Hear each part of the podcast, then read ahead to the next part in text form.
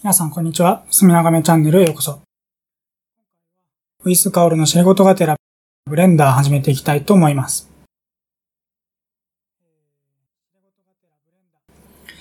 今回の動画は前回の続きで、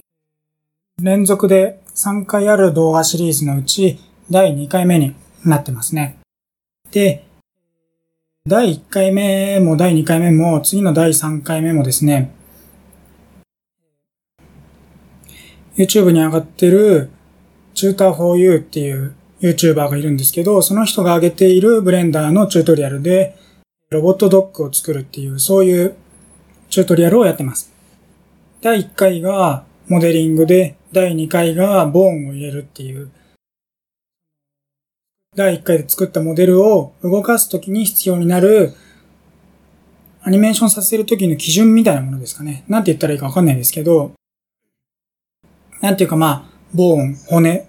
を入れる作業をやってます。第3回目では、今回入れたボーンを基準にして、この犬をアニメーションさせていくっていう、そういう設定を入れていくのが第3回目の内容になってます。この第2回目は、第1回目で作った犬に対して、ボーンを入れるっていう作業を行っていきます。痴れ事がてらという企画について、初めてご覧になる方のためにお話をすると、この企画ではですね、普段、墨長めチャンネルは、 Inkscape っていうフリーのソフトウェアのチュートリアル動画を載せている YouTube チャンネルなんですが、痴れ事がてらは、 Inkscape のチュートリアルではなくてですね、私、ウィスがですね、痴れ事っていうのはザレ事みたいな意味なんですが、痴れ事をお話ししがてらですね、動画の方で、ブレンダーを練習するところをご覧いただくというような内容になってます。私がブレンダーを練習する理由は、もちろん私がブレンダーを身につけたいっていうのもありますけど、これから Inkscape を身につけようとする方が、隅長めチャンネルの視聴者だと思いますが、視聴者の方が Inkscape に立ち向かって頑張っているところに合わせてですね、私も一緒にブレンダーに立ち向かって練習して、そういう視聴者の方を応援する意味で、私も新しいソフトウェアにチャレンジするというような趣旨でやっております。この説明はですね、毎回喋ってるんですけど、なんかいつもこなれないですね。もうちょっとサラサラサラっと喋れるようにしたいですが、まあそれはともかくですね、今回の動画は結構短いんで、テキパキと喋っていこうかなと思うんですが、今回喋ろうと思ってるのは、あれですね、先日3月の、2019年3月の、この録画の時点はですね、2月16日って上に書いてますが、これ録音してるのは3月30日ですね。2019年の3月のちょっと何日だったか忘れましたが、Google が発表会を行って、 Stadia っていう新しい Google のサービスの発表を行ってましたね。 Stadia は何かというと、クラウドゲーミングのプラットフォームで、まあパソコン用のブラウザである Chrome とか、Chrome じゃなくても Android 端末とか、そういったいろんな Google のプラットフォームみたいなものがありますが、そういったものに対して映像を配信するようなクラウドゲーミングのプラットフォームとして Stadia っていうのを発表しましたね。それについてちょっとお話ししていこうと思います。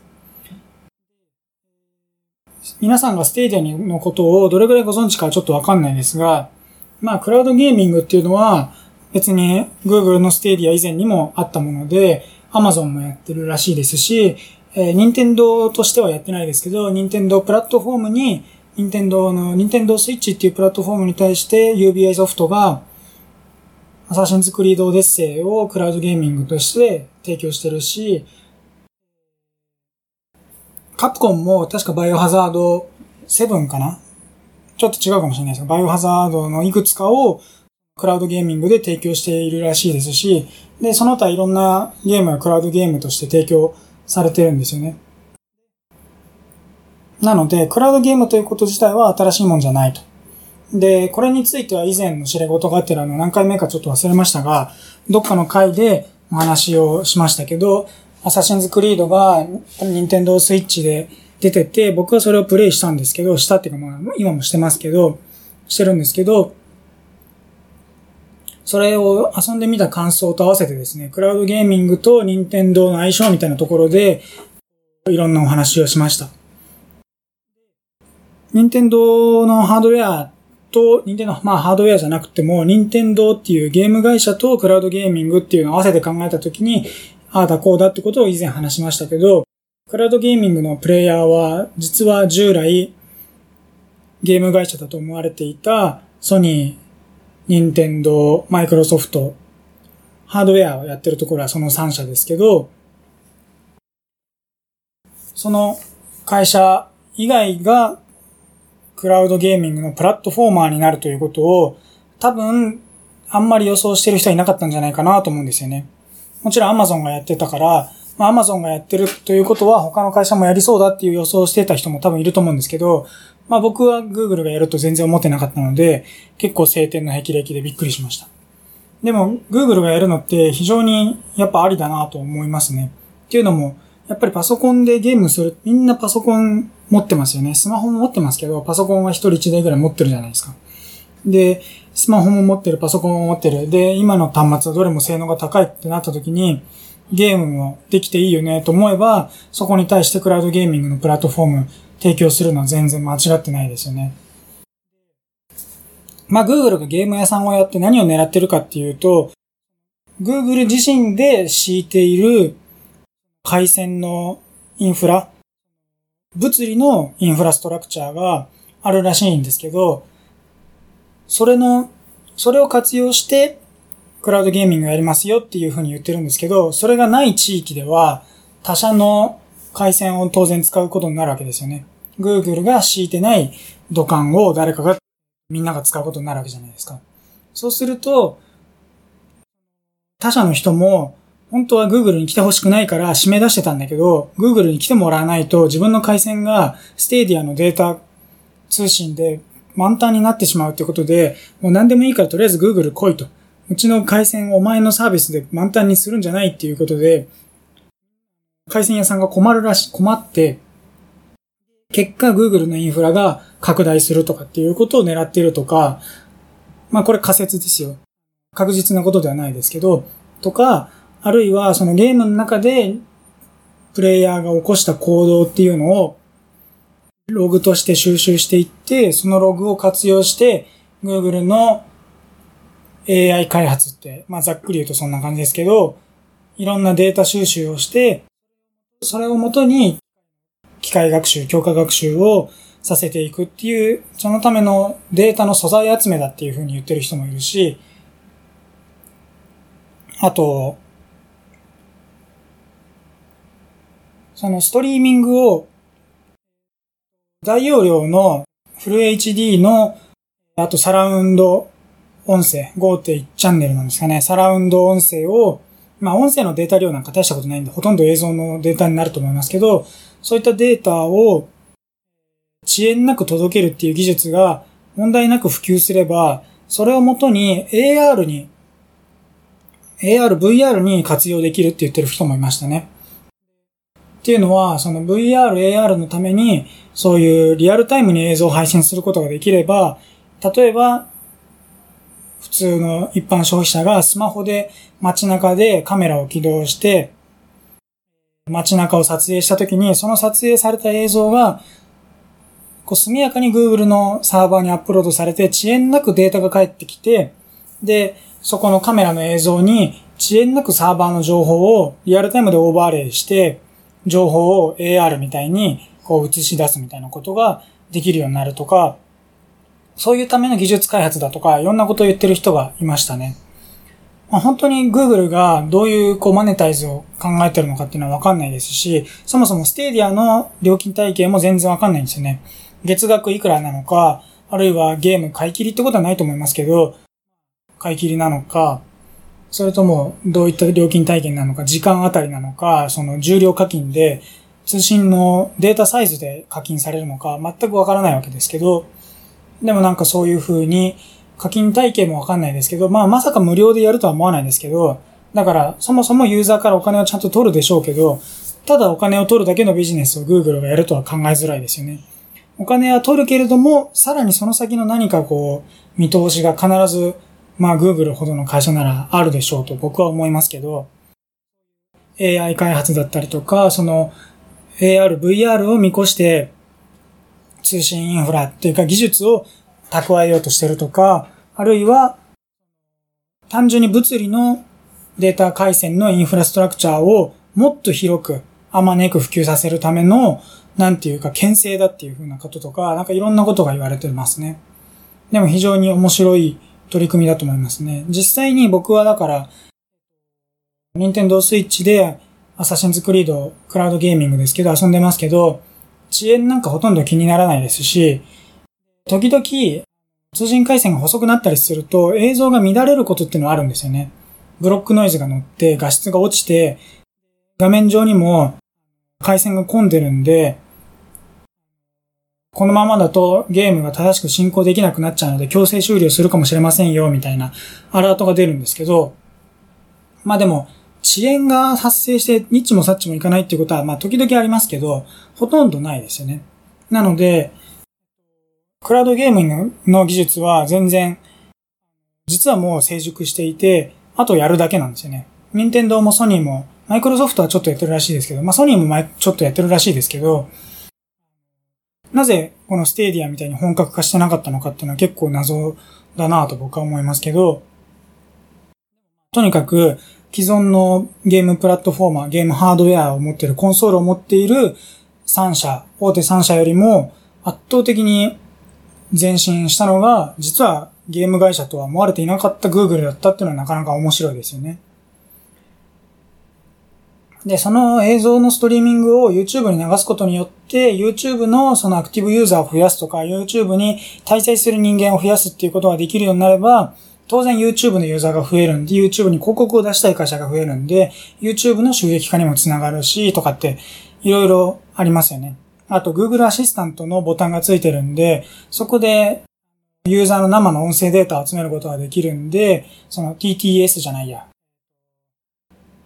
逆ですね。スピーチからテキストにするみたいな技術のためのそのデータ集めみたいなこともできるかもしれないですね。とにかくいろんなことができるようになると、目論んで見込んで Google を始めてるんだと思いますけど、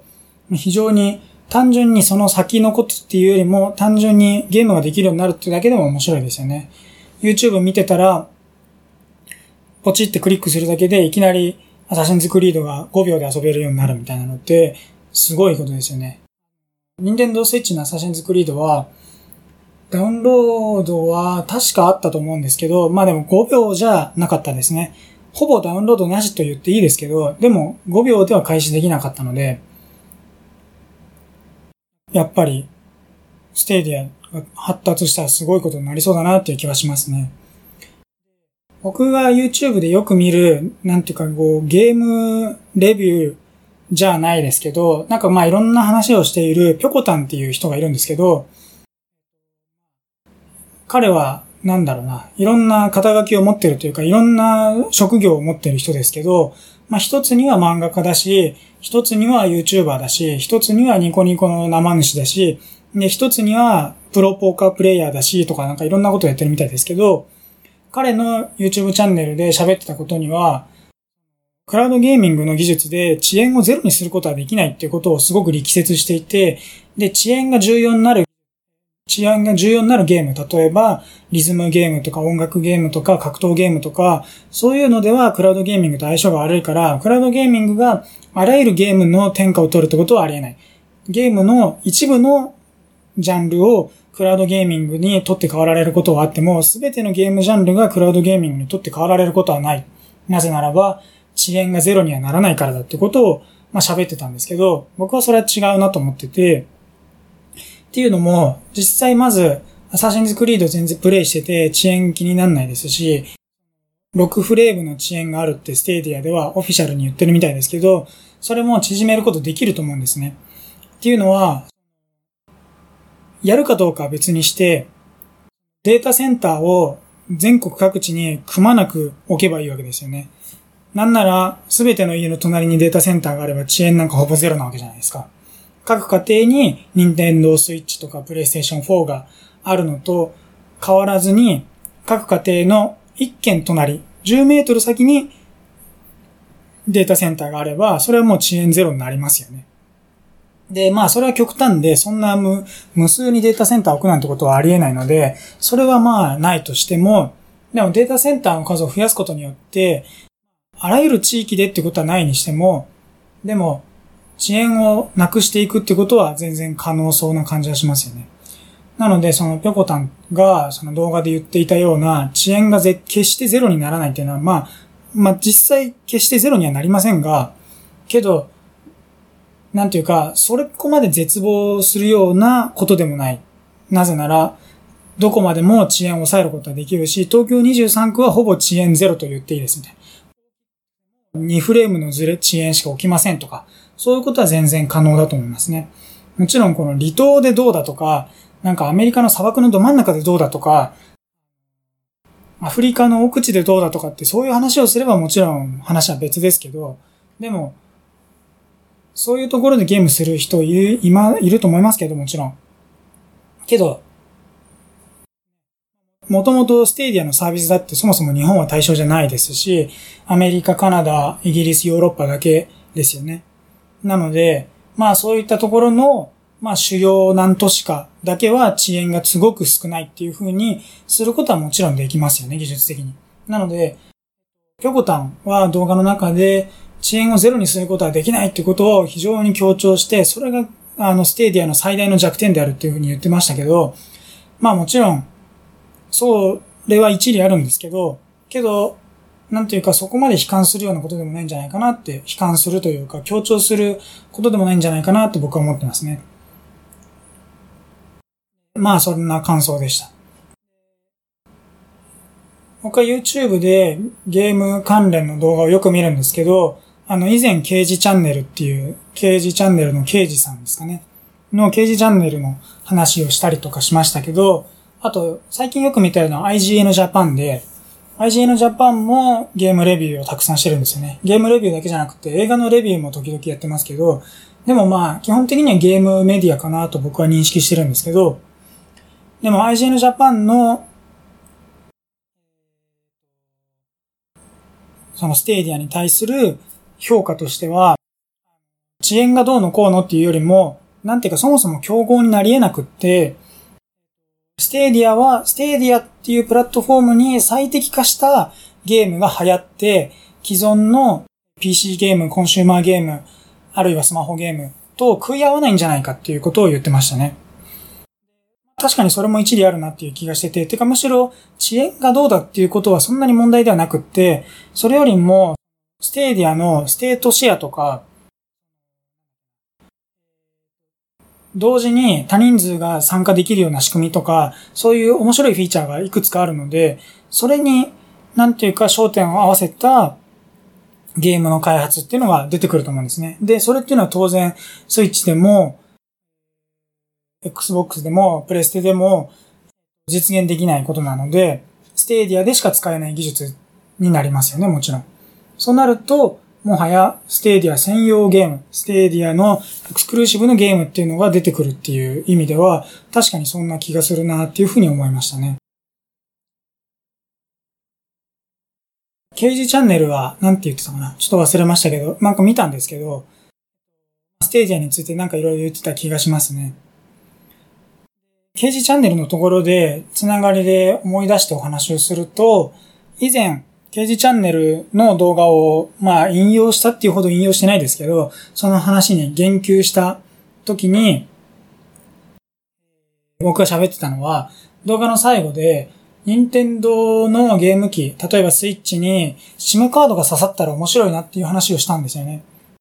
なんでそんなことを思ったかっていうと、任天堂スイッチってもちろん従来的な据え置き型ゲーム機として使うことはできますけど、持ち運べるんですよね。でも、持ち運んで、アサシンズクリード、クラウドバージョンを遊ぶのは、なかなか心もとないんですよね。持ち運ぶってことは、3G 回線、4G 回線を使って、ニンテンドースイッチにネットワークを、ネットワークアクセスを供給することになりますけど、そんなにこう、十分な帯域が確保できない気がするんで、スイッチを持ち運んで朝栗クラウド版を遊ぶっていうのは、なんかあんまり心もとないかなって思うんですけど、でも別にやろうと思えばできるわけじゃないですか。なぜやろうと思えばできるかっていうと、そのモバイルインターネットっていうのがそもそもあるからで、ということは、モバイルインターネットがそもそも存在するんであれば、別にスマホのテザリングとか、モバイル Wi-Fi ルーターとか介さずに、そもそも Nintendo Switch に SIM カードをさせるようになってれば、モバイルで、そのまんま、スイッチで朝栗クラウド版が遊べるよねってことをお話ししたんですよね。喋ってる途中に思いついたんですけど、でもそれってありそうだなと思ってたら、なんかつい最近3月19日とか18日とかに、任天堂がスマホを作ってるとかっていう噂が流れてましたね。なんか台湾の部品メーカーがリークした情報らしくって、台湾の部品メーカーの情報によれば、その任天堂にスマホ用の部品を供給しているぞと。ということは、任天堂はスマホを作ってるんじゃないかみたいな話の噂がありましたね。